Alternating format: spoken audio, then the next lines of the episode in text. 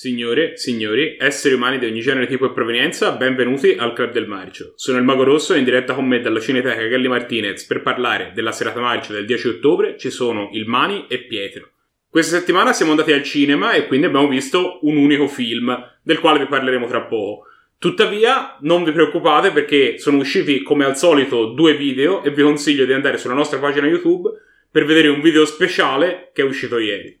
Dunque ragazzi, dopo delle serate un po' traditrici e perigliose, abbiamo deciso di darci una serata di pausa dai dadi che ci stanno bistrattando e siamo andati al cinema.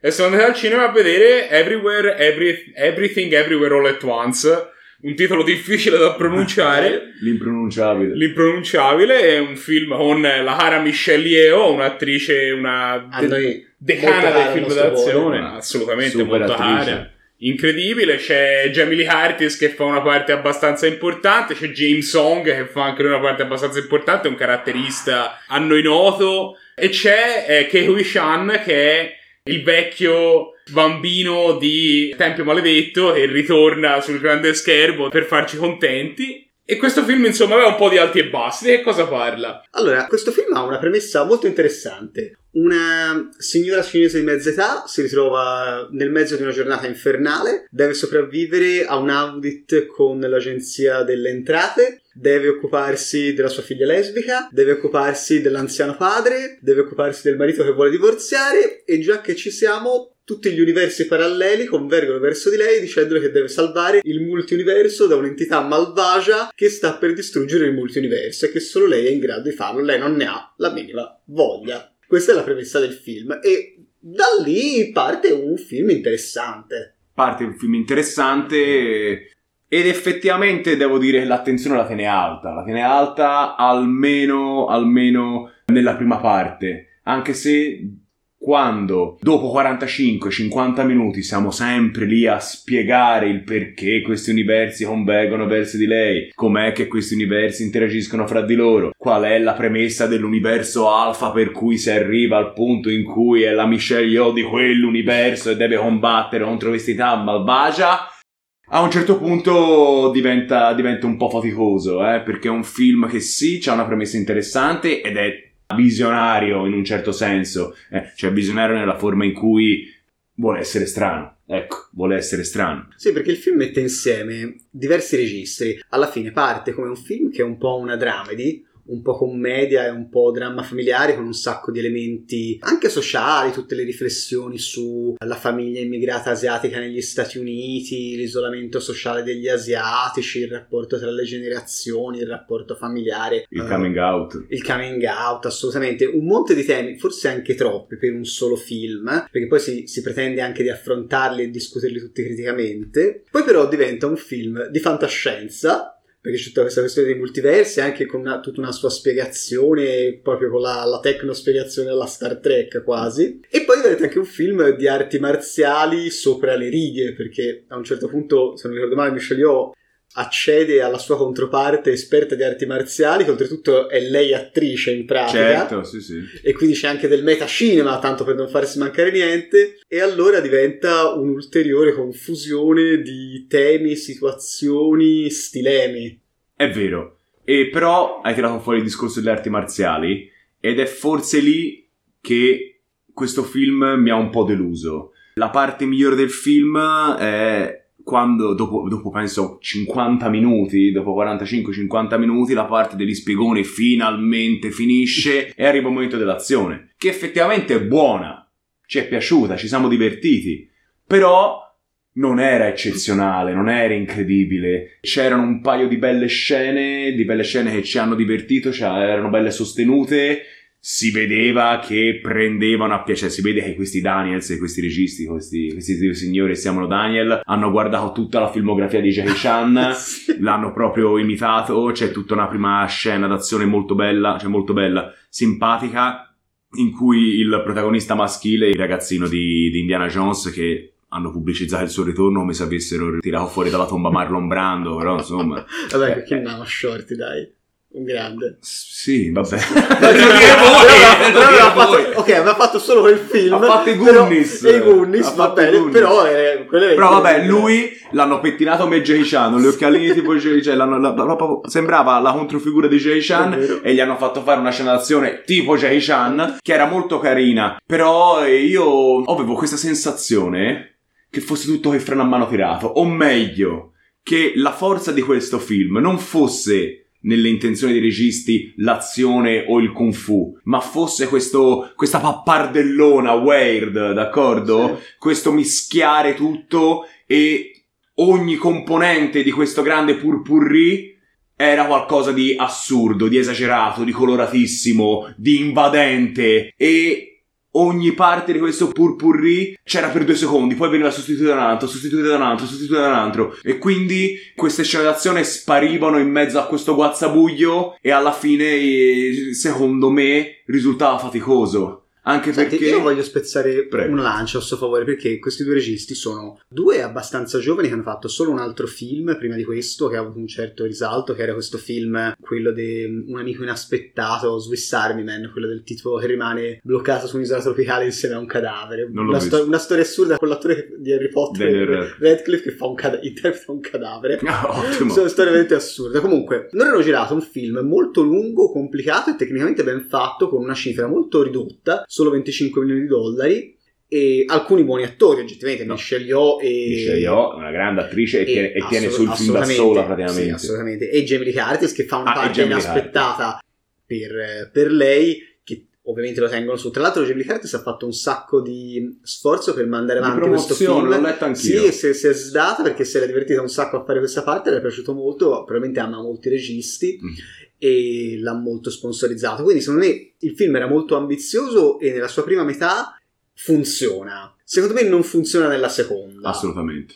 Per me concordo con te che la parte di azione manca della componente bella dell'azione perché hai Michelle Yeoh che sarebbe perfettamente in grado di fare dell'action vero ancora oggi È, è com- le- è comunque una donna di 60 anni. eh. sì, però, sapre- però qualche anno fa aveva fatto il seguito della La Tigre il Dragone Dragone. e ancora se ci sapeva fare. sì, sì, è vero, è vero. Per cui va bene, non fai le cose che facevi 30 anni fa, tipo saltare dal vero con una moto su un treno, però...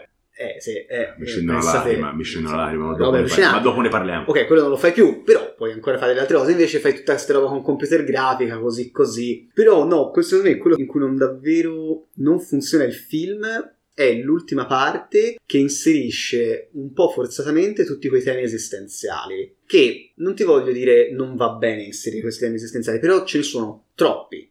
Tutti insieme, infilando un sacco di registri diversi di cinema e alla fine tirati per le lunghe all'infinito. Per esempio, Ma, guarda, io ma guarda, lì- devo- ma scu- devo- scusa, ma è proprio lì la questione. Che te imposti un film. Ora non voglio fare l'eccessivamente No, severo perché mi sono fatto garbare delle schifezze che hanno viste negli anni, quindi figurarsi. Però No, è anche siamo, se- giusto. siamo severi perché questo film poteva Eh, avere delle capito? potenzialità maggiori. Stiamo guardando comunque un film di Esatto. Hollywood, un film con degli attori di livello che 25 milioni di dollari, è vero, sono pochi per gli standard hollywoodiani, ma pensiamo a quante gemme ha tirato fuori il cinema italiano con veramente quattro spiccioli. Però a parte questo, noi ci ritroviamo un film che fa della sua prima parte uno spiegone continuo. Poi ci troviamo una parte centrale con scene d'azione buone ma non eccellenti e poi ci ritroviamo 40 minuti, un film di 2 ore e 20 questo, 40 minuti di rallentatori, Eh, sì. di frasone altisonanti, musica pomposa, non finisce più ragazzi. I momenti un po' marci, esplicitamente marci, No, che sembravano ripresi da un film di Takashi Miike. Ma sì, ma Miike almeno ci mette passione nel- nel- nello No, scandalizzare. lì, sì, lì è buttata lì, facciamo come Takashi Miike. Ma è qui, qui poi io voglio tirare perché, fuori per chi ha vis- per chi ha visto o vedrà il film vedrà degli strani trofei a forma che- di plug. a forma di plug che finiranno in luoghi in cui Nel boh, culo, dovrebbero ecco ma grazie Nel io culo. volevo buttarla un po' No, nel culo, si, si metteranno degli con un po' oggetti nel culo. Si metteranno degli oggetti nel culo, lo faranno al rallentatore e tutti pretenderanno che sia divertentissimo, d'accordo? Che può far sorridere. Però voglio sollevare una polemica, io sono il sollevatore di polemiche stasera. Negli ultimi anni il cinema d'azione ha perso la componente d'azione rispetto a quello che è la commedia. Ma tutto deve far ridere. Le serie televisive devono far ridere, gli horror devono far ridere. Recentemente ho visto Hit parte 2, che è un film che ha dei momenti molto paurosi, ma devono essere sempre stemperati da qualcuno che dice qualcosa di stupido, da una situazione stupida e anche questo film sembra soffrire dello stesso problema. La cosa centrale non è Michelle Yeoh, non è una grande attrice, un'artista marziale a cui fai fare delle acrobazie o delle coreografie. No, c'è quello, ma la cosa più importante è che la gente rida, la gente deve Sì. essere divertita, No, bisogna fare cose assurde. L'action aveva quel suo particolare modo di fare commedia che era un po' autironico su se stesso. Eh. Qui invece è un po' una commedia a tratti anche un po' pecoreccia. Deve essere pecoreccio perché deve essere. Bisogna, la gente si deve divertire, deve, deve, deve ridere, bisogna ridere, non bisogna divertirsi a vedere, non bisogna avere, come diceva Jackie Chan, no? Quando si guarda il cinema d'azione bisogna avere le mani sulle ginocchia ed essere così. No, bisogna stare così, bisogna spanciarsi dalle risate. Se poi l'azione in un cinema, nel film d'azione non è così entusiasmante. Pace, e questa è una gravissima colpa. Faccio il polemico, sollevo le polemiche.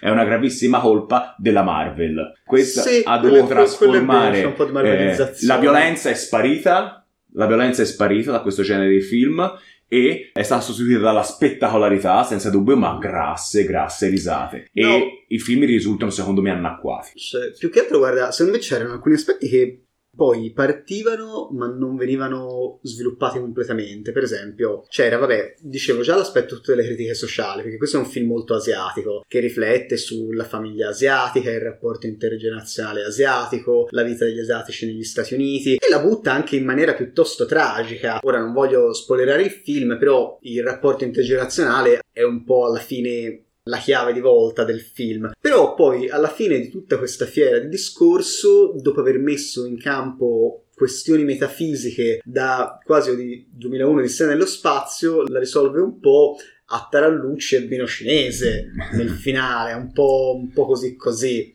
Il discorso della superficialità, io lo capisco in pieno, ma è un qualcosa che si ritrova in molte produzioni di questo tipo negli ultimi anni.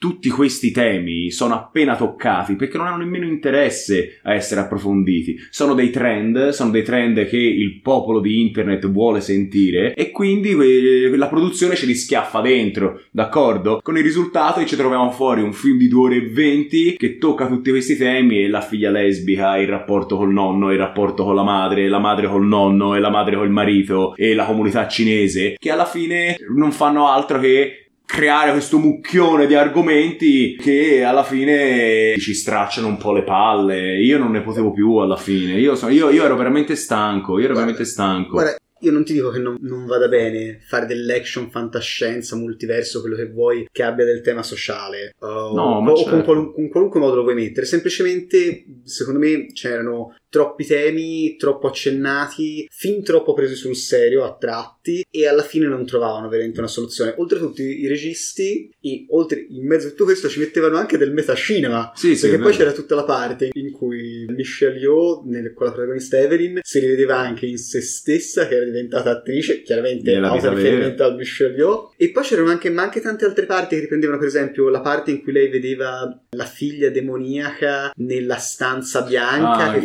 faceva molto... bagel. Esatto, il bagel del destino, che faceva molto 2001 Odissea nello spazio o video di arte di avanguardia. Oppure, guarda, assurdo, la scena in cui sempre lei che si rivedeva in se stessa attrice parlava col marito che non era il suo marito e parlavano nella via buia e pareva ah, io ti giuro ci ho pensato tutto il tempo a me pareva una presa di giro scena per scena dei film di Wong Kar Wai Mm, tipo in The. Mood for Love Eh, no sì, dai ho se- capito. io ti giuro sembravano veramente le stesse inquadrature lo stesso modo di fare cinema e ho pensato vai avevo così ma anche voluto prendere in giro Mood for Love Ma è simpatico che loro siano molto citazionisti. Sì. Però a un certo punto il film perde Aggiunge direzione. Eh, perde questo. direzione. E volevo dire anche un'altra cosa. Cioè, poi, poi giuro, giuro che smetto, giuro che smetto. Però è una cosa a cui tengo. L'action mi piace e l'action ha preso un'altra direzione. Però recentemente sono stato a vedere Bullet Train, un altro film di 2 ore e 20 in cui che non finiva più, che doveva essere divertente a tutti i costi, che finiva per non avere né un capo né una coda. E ci credo che poi arriva Top Gun Maverick che incassa più di un miliardo di dollari, che è un film con tutti i limiti che Top Gun può avere con un protagonista di 60 anni, ma è un film solido, compatto, precisamente sapeva dove doveva andare e non andava da altre parti. Fatto bene e incassa un miliardo di dollari. Cioè forse secondo me anche il pubblico pubblico reagisce a questo tipo di produzioni e forse anche il nuovo action, l'action contemporaneo marveliano dovrebbe prendere dei provvedimenti eh? e per questo ormai Tom Cruise è l'unico uomo di cui ci possiamo fidare. Questo con, lo, con la sua fede in Scientology. Ma non me ne frega veramente niente, non me ne frega niente. Al di là... Lo volevo dire, lo volevo dire, scusate al di là del fatto che abbiamo, siamo stati forse anche un po' critici in questo film, comunque tutto sommato il film non ci è completamente dispiaciuto. No, questo si riflette anche. No, questo si riflette anche nel fatto che ci sono state diverse candidature. Un monte di candidature. Siamo riusciti a candidare questo film a